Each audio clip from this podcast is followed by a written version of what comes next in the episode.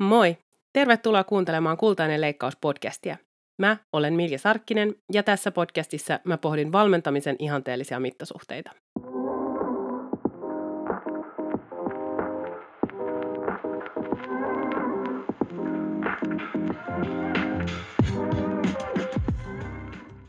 Vuosia sitten, kun mä vielä valmensin minoreita, eli noin 9-12-vuotiaita luistelijoita, niin mä kävin kahdenkeskisiä keskusteluita joukkueen akatemiaryhmäläisten kanssa. Mä kyselin kaikilta, että minkälaista palautetta he mieluiten toivoisivat saavansa valmentajilta. No, yksi vastasi en mä tiedä, mutta noin 9 kautta 10 vastasi jotain siihen suuntaan, että haluaisin, että mulle kerrotaan, mitä mä teen väärin. Näille 12-vuotiaille oli siis muodostunut palautteesta se käsitys, että se keskittyy virheisiin ja on jotain negatiivista. Mä itse vielä luin sen niin, että ne koki, että heissä on jotain huonoutta, joka pitäisi palautteen avulla sitten saada kitkettyä pois. Ja samalla mä soimasin itseäni siitä, etten ollut osannut tehdä selväksi, mitä kaikkea muuta kuin negatiivista kritiikkiä se palaute voisi olla – ja siitä lähtien mä otinkin tavaksi aina säännöllisesti ja vielä useammin sanoittaa sitä, miten erilaisin tavoin voi antaa ja saada palautetta. Tässä jaksossa mä siis puhun palautteesta. Tämä on kultainen leikkaus. Tervetuloa mukaan.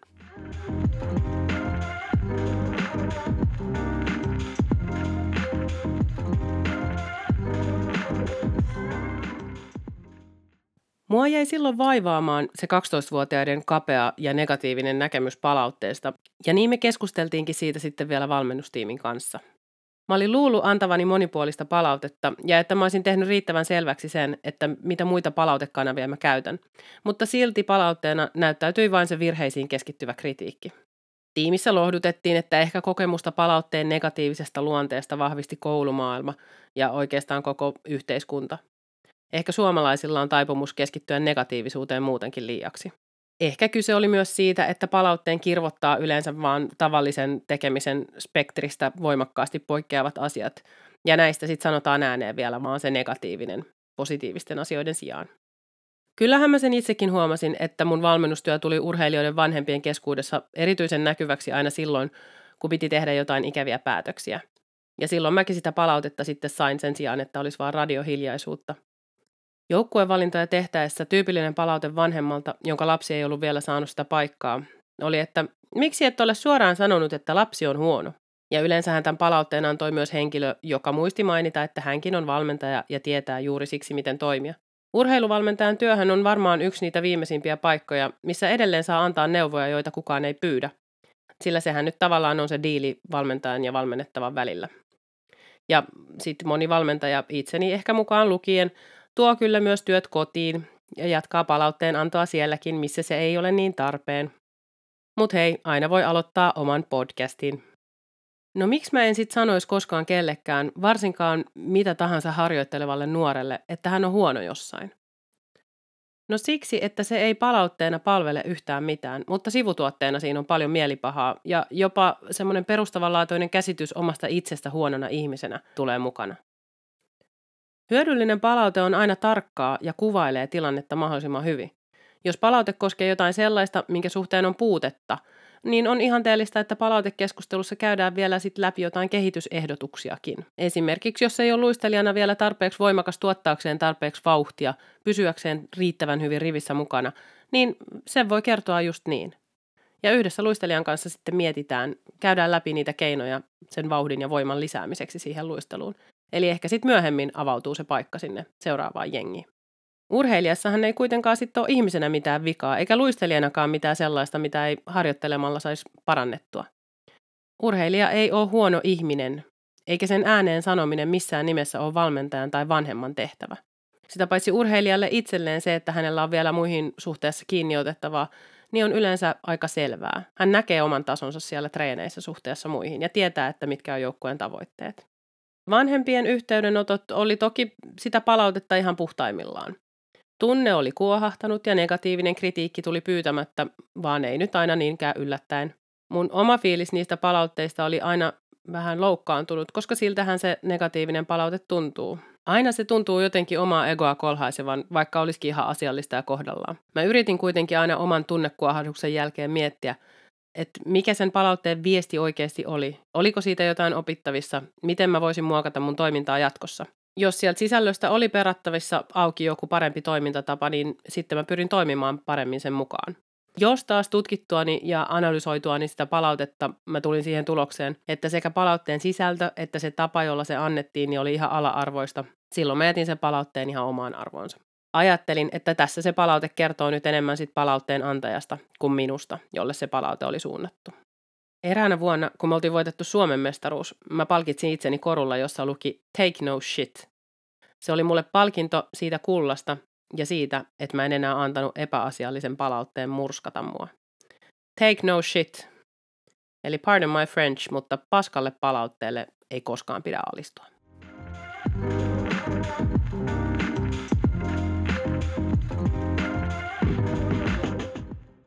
No mikä sitten on hyvää palautetta? Meillä ihmisillä on perustavanlaatuinen tarve tulla huomatuksi, ja palautteen saaminen tai ihan oman nimenkin kuuleminen palvelee tätä tarvetta. Ja tutkimusten mukaan kehittymisen kannalta oikeastaan mikä tahansa palaute onkin parempi asia kuin ei palautetta ollenkaan. Eli huonollakin palautteella kyllä kehittyy, sillä ilmeisesti on parempi olla huono kuin täysin näkymätön. Tästäkin aiheesta saisi varmaan ihan oman jaksonsa, mutta jatketaan tässä vaiheessa nyt vielä hyvän palautteen marginaalien määrittämistä.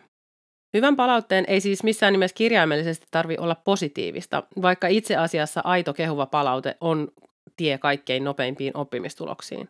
Jos sä siis haluat nopeasti sekä hyviä tuloksia että onnistumisen täyteisen ja kehittymistä ruokkivan, dopamiinia pirskahtelevan ilmapiirin, niin opettele näkemään paljon hyvää ja tee se hyvä jatkuvasti myös muille näkyväksi. Sitä hyvää on helpompi nähdä, jos fokus on yrityksessä ja edistymisessä, eikä vaan siinä täydellisessä ja viimeistellyssä lopputuloksessa. Tekemisessä voi olla yhdeksän virhettä tai puutetta, mutta jos siinä on yksi edistyminen ja onnistuminen, niin sen mainitseminen on kaikkein tärkeintä. Ja kun oikein pinnistää, niin voi ehkä jopa jättää mainitsematta ne puutteet. Mä en ole oikein ikinä osannut lämmitä sille palautteen hampurilaismallille. Eli siihen, että sanotaan ensin jotain hyvää, joka ilmeisesti on se höttönen hampurilaissämpylä. Sitten annetaan se todellinen palaute, eli se painava pihvi. Ja sitten taas loppuu lisää jotain hyvää höttöä, että jäisi niin kuin hyvä mieli. Mä en ensinnäkään ymmärrä, että miten mikään hyvä tai edistyksellinen asia käyttäisi vertauskuvana epäterveellistä pikaruokaa. En mä halua syödä hampurilaisia, niin miksi mä päästelisin niitä suustani sitten uloskaan. Mutta vielä merkityksellisempänä, niin miksi ihmeessä se keskeinen palaute, se pihvi siellä hampurilaisessa, on oletettavasti aina jotain negatiivista, joka pitäisi sitten pehmentää rupattelemalla jotain höttöä ennen ja jälkeen. Se hampurilaismalli saa ihmiset odottamaan kehun jälkeen semmoista muttaa. Eli ihan kiva, mutta tässä se oikea palaute, joka kertoo mikä on vialla ja mikä pitää korjata. Ja sen jälkeen kun ollaan lueteltu näitä vikoja, niin ettei nyt sitten tuu paha mieli tai ettei toi suutu, niin mä äkkiä tempaan tuulesta vielä jotain kivaa tähän. Ja lopputulemana kaikki kehut ja positiivinen palaute opitaan sitten näkemään vaan lohdutuksena tai siltana siihen vikojen luetteluun. Eli ei todellisesti jostain hyvästä kertovana faktana.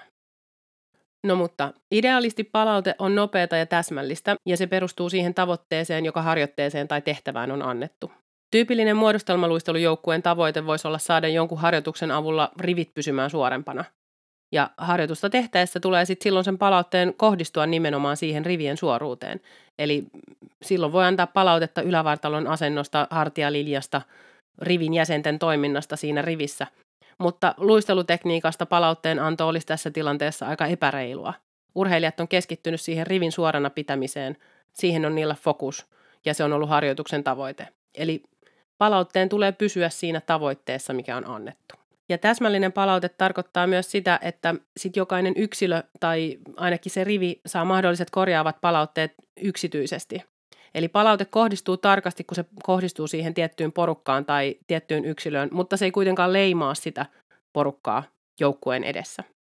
Sitten taas jos tulee isoja onnistumisia tai näkyy selkeää kehittymistä, niin sen näkyväksi tekeminen koko porukan edessä, se boostaa sitä palautteen saajan minäpystyvyyden tunnetta valtavasti ja se luo yleisesti hyvää ilmapiiriä, varsinkin jos niitä kehuja jakautuu sitten ajan kuluessa tasaisesti koko joukkueen kesken. Parhaitahan on helppo kehua ihan milloin vaan, mutta vähemmän harjaantuneiden tekemisestä edistysaskeleiden löytäminen ja sen kaikille näkyväksi tekeminen on tosi arvokasta porukan dynamiikan kannalta.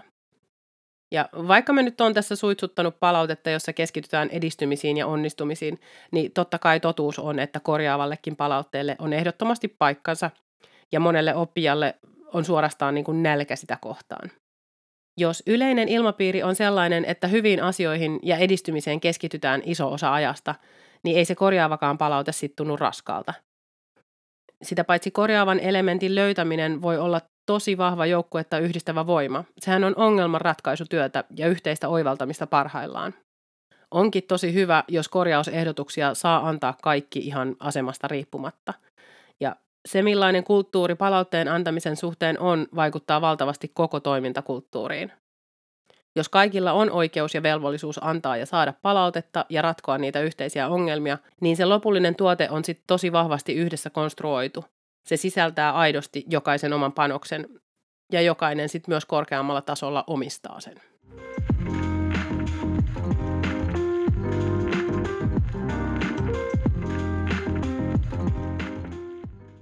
No jos palautteen pitäisi olla nopeata ja henkilökohtaista, mutta paikalla on vain yksi valmentaja per kymmenen urheilijaa, niin aika nopeasti siinä huomataan, että kaikki palaute ei voi tulla vain siltä yhdeltä valmentajalta. Mitä muita palautekanavia on olemassa ja miten voisi tulla tietoiseksi kaikesta näkymättömästä palautteesta, mitä harjoittelu automaattisesti sisältää? Vertaisen antama palaute on monella tapaa kultaa.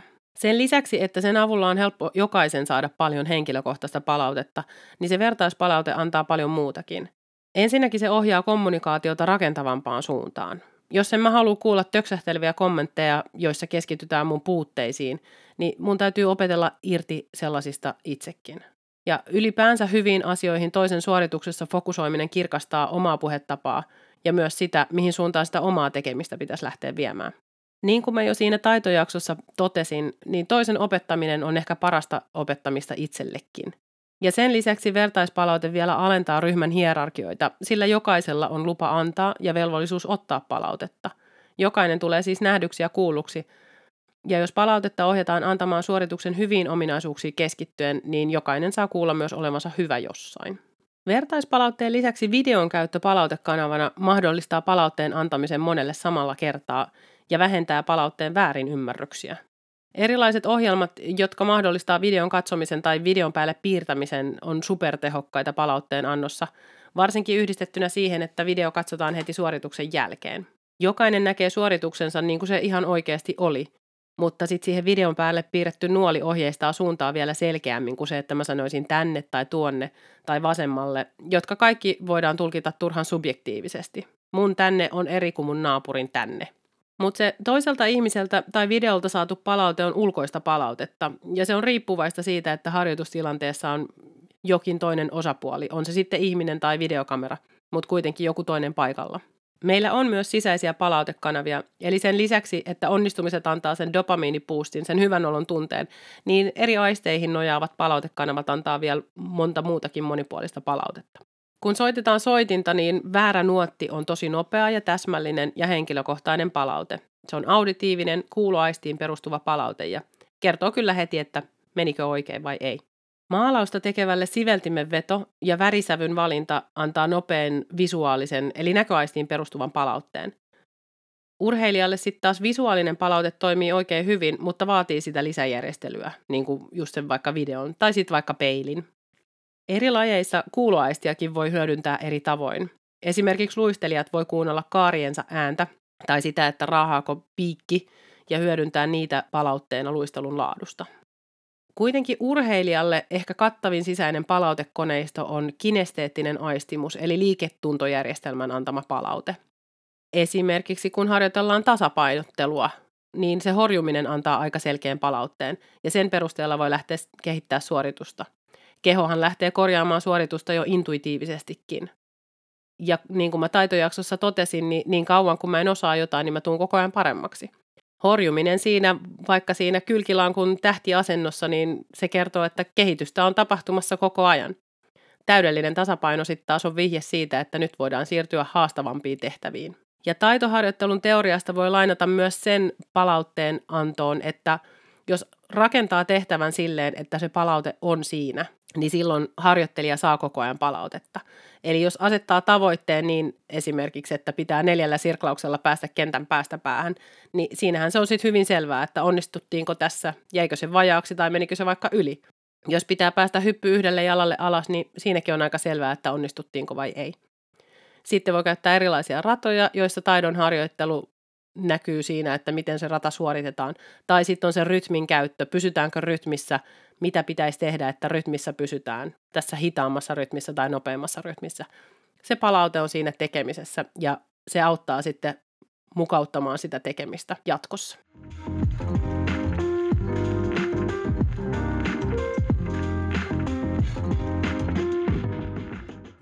No voiko palautetta antaa liikaa?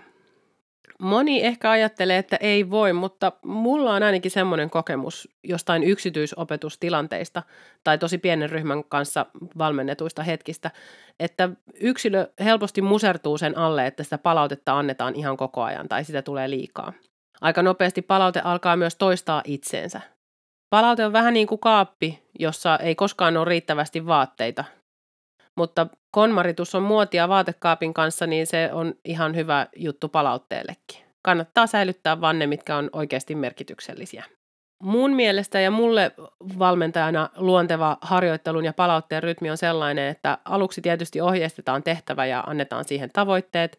Sitten treenataan, annetaan harjoittelijan toistaa, kokeilla, onnistua ja mokata. Ja sitten pidetään pieni tauko, jossa annetaan ja saadaan palautetta, kerrotaan havainnoista – suhtaudutaan neutraalisti epäonnistumisiin tai tarkastellaan niitä vihjeinä siitä, että mihin sitä tekemistä tulisi sitten lähteä mukauttaa. Jos on onnistumisia, niin tietysti tehdään ne näkyväksi ja iloitaan niistä ja sitten harjoitellaan ehkä vielä vähän lisää. Täytyy antaa aikaa toistojen tekemiselle ja sitten sille intuitiiviselle adaptoitumiselle. Keho korjaa sitä tekemistä, kun saa rauhassa harjoitella. Palautetta voi antaa liikaa myös, jos siihen yhteen palautteeseen yrittää tunkea liian monta kokonaisuutta. Fokus karkaa jo minuutin päästä, kun on juteltu ja lueteltu ja lueteltu asioita. Silloin se ei enää mene maaliin.